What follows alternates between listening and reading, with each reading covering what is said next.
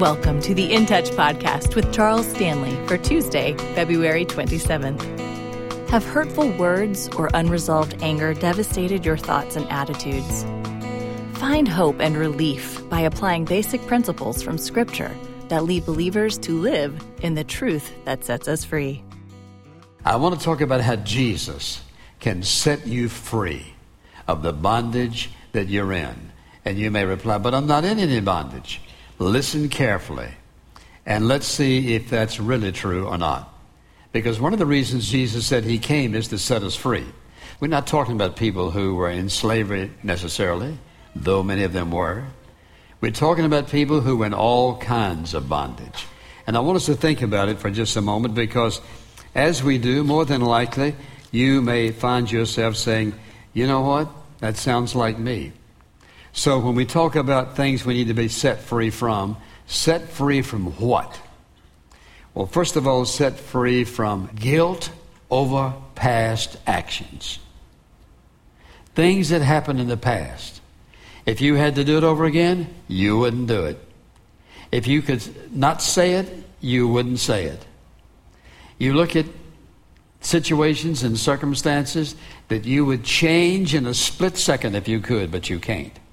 And so you live with the guilt, and you live with the regret, and you live with deep, deep sorrow in your heart, but you still live with it. And you feel guilty. And so you've brought it to God several times. Lord, I thank you for forgiving me, and I know you have. And then you add that three letter word, but, because you can't lay it down. Listen, whatever's happened in your past, no matter what it is, and you are a child of God, and you've asked Him to forgive you, He has forgiven you. Now, look, when you ask Him to forgive you, here's what He says. If we confess our sins, He's faithful and just, which means He always will. Just means He has the right to do so. He is faithful and just to forgive us our sins and to cleanse us from all unrighteousness. Now, if He says He's cleansed me of it, here's what He says I will remember your sin against you no more in the depths of the ocean, far as the east is from the west.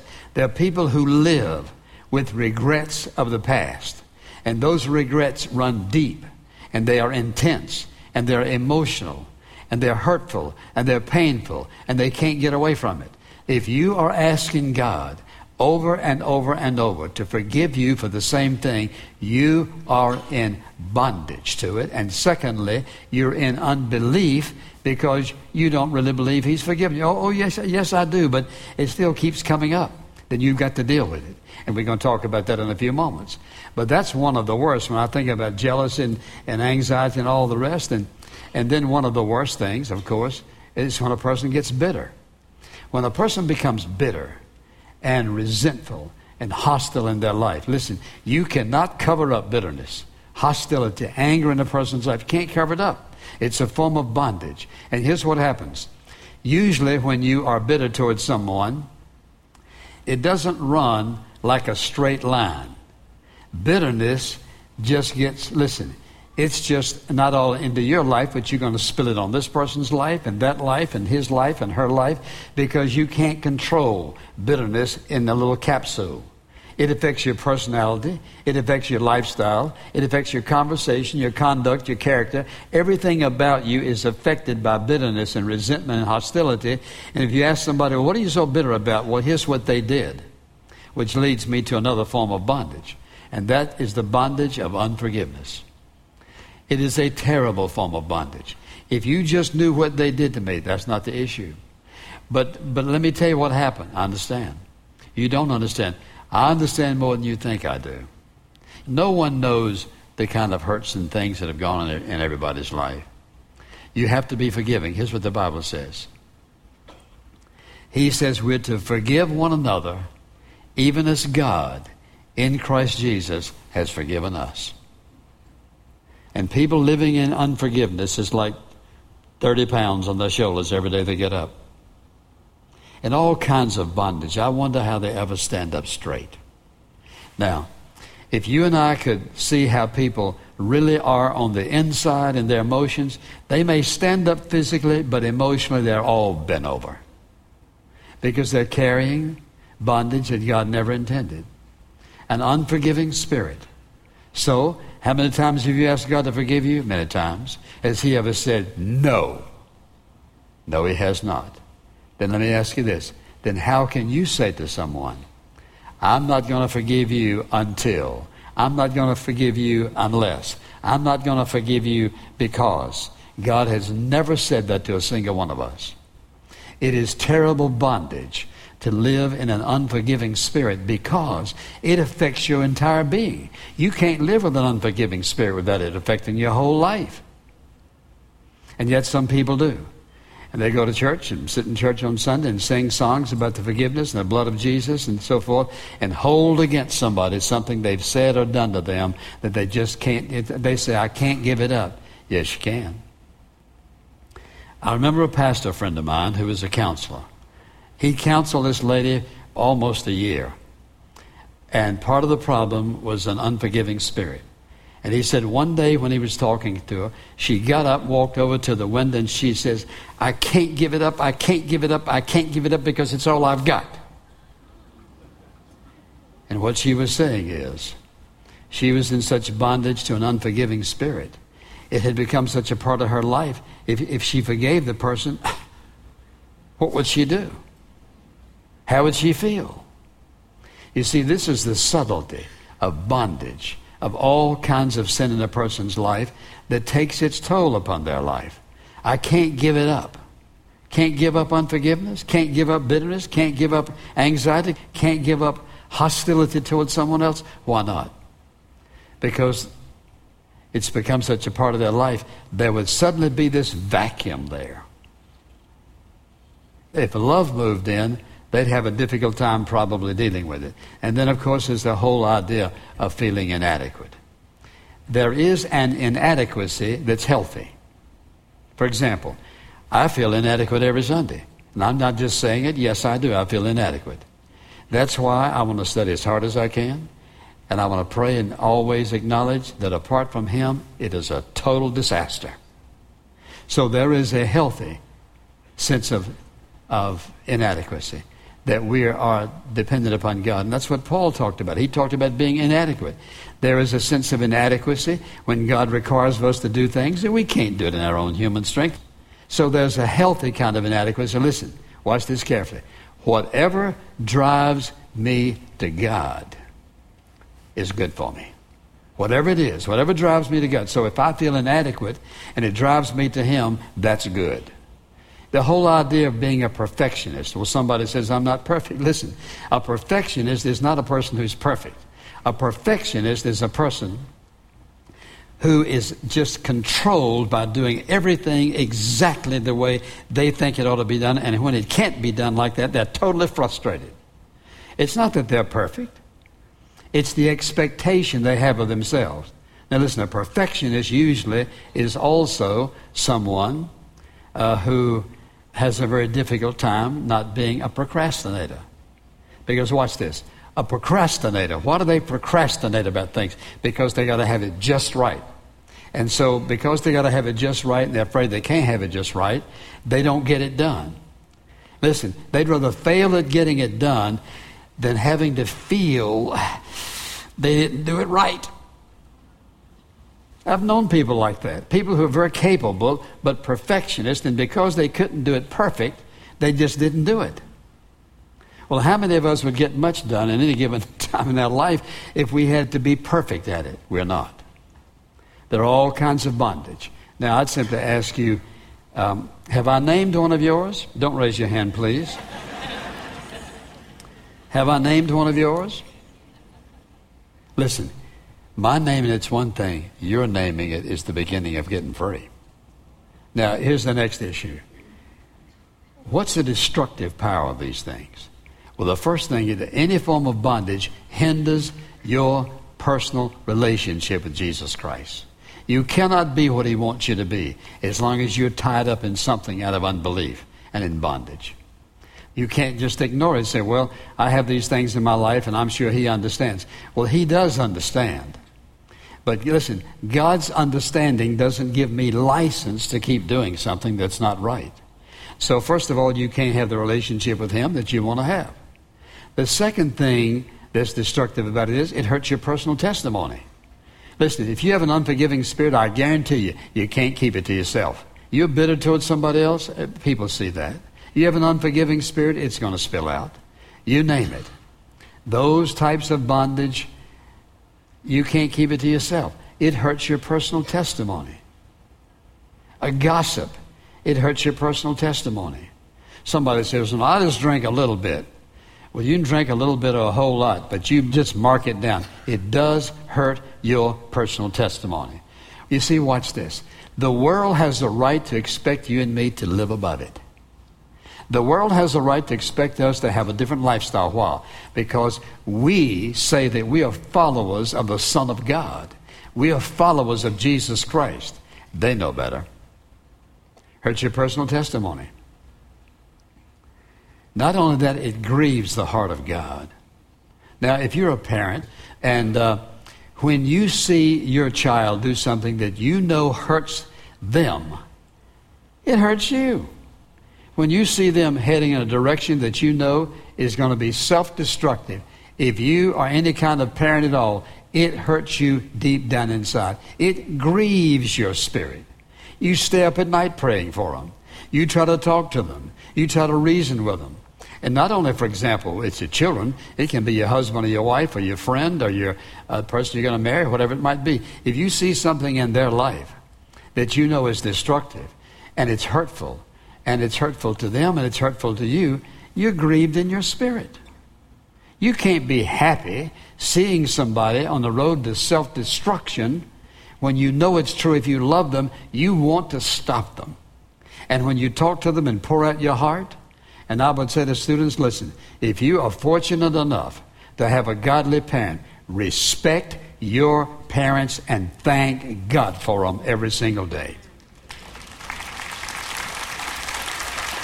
Because most kids today are going to grow up in a home, there's not going to be any Bible, no mention of church, and no mention of God. Most. When you've got a godly parent, don't take it for granted. Another thing that happens is this it limits God's use of you. If you're in bondage to these things, God is only going to use us to the extent that we walk obediently before Him.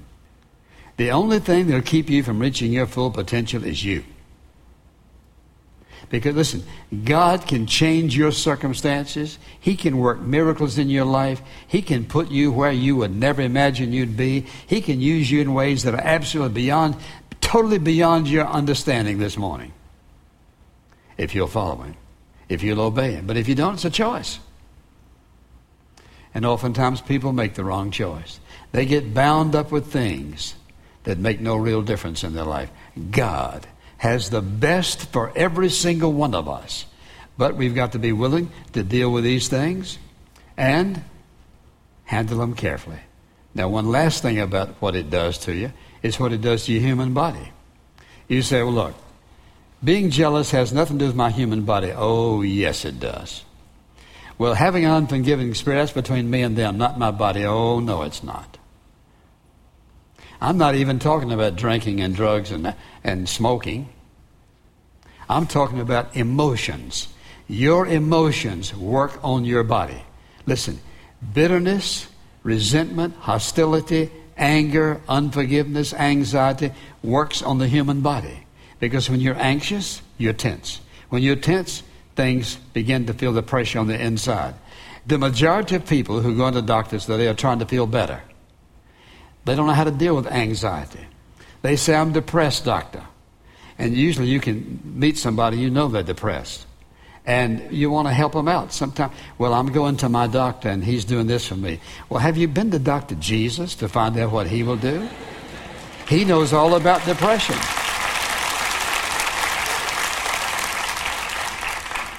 So it works on the human body. Because what you think affects the human body. The way you feel affects the human body. Listen, why live in such a way to limit God's use of your life? God doesn't do it, we do it to ourselves. And you can be free of that if you choose to be free. Now, here comes the most important thing. So you say, okay, now I've heard all about these things. What am I going to do about it? Several things. Several things you need to remember, and uh, I'm going to start them all with a P so you won't forget them. Listen, are you listening? Say amen. amen. Whatever bondage, whatever evil deed, whatever you're facing that you're having to deal with, this is the way you deal with it. First of all, you remember you have a personal relationship with Jesus Christ, God the Father. Personal relationship. That means that you've been forgiven of your sin, that He is your Savior, your Lord, and your Master, and that you are indwelt by His Holy Spirit, which means there's power within you. And you recognize that you are eternally secure. That is, you have to think about this who you are as a believer. I have a personal relationship with God. The second thing is this I have a position. What is that position? My position is that I'm no longer an enemy of God, I'm a child of God. That's my position. Not only that, I have, as in my position, the privilege and the right to have personal access to the throne of God at any moment. He says, by His grace and His mercy, He will hear you. I have a personal relationship, I have a position. Child of God. I have a possession. I have the Holy Spirit who will empower me in any and every circumstance of life. Now, I'm going to read a passage because this is one that uh, most people probably uh, are not familiar with. But in 2 Peter, I want you to listen to what he says. I want you to remember what you have your personal relationship, your position. You're a child of God. You have access to the throne of God. You're indwelt by the Holy Spirit. Listen to this. Seeing that His divine power has granted to us everything pertaining to life and godliness through the true knowledge of Him. That is, God is placed within every single one of us, listen, He's placed within every single one of us the capacity to do what? To face life with everything that we deal with in life, everything pertaining to life and godliness through the true knowledge of Him. For by these, all that God has given us, He has granted to us His precious and magnificent promises, so that by them you may become partakers of the divine nature, having escaped the corruption that's in the world. What is he saying? Here's what you have. Watch this carefully. You have the nature of God within you. You were sealed, he says, by the Holy Spirit. When you were saved, sealed by the Holy Spirit, you cannot, can't be lost. The Spirit of God sealed you forever. Access to the throne of God. He says he's made available to you and me everything we need to live a godly life. And the Holy Spirit, listen, is the supernatural power of God that inhabits these bodies of ours in order to enable us to overcome difficulty, hardship, and to break out of the bondage, whatever is there. And then remember who you are, your personhood. You're a child of God. You're not just something floating out here, you're a child of God. So when you think about your personal relationship with Him, you're saved. Your possessions, your position, your personhood, all of this. You say, well, how do I overcome these things? When I'm facing them, I remember those simple words. This is who I am. This is what I have. This is my access to the throne. And therefore, I reject that in my life. I choose not to walk that path. I thank God for His forgiveness and I claim His victory over this in my life. And I have a right to claim it because of who I am, what I have, what my position is. And God is going to keep His word. He has given to us inside of you everything needed to live a godly life. Thank you for listening to part two of The Truth That Sets Us Free. If you would like to know more about Charles Stanley or In Touch Ministries, stop by intouch.org. This podcast is a presentation of In Touch Ministries, Atlanta, Georgia.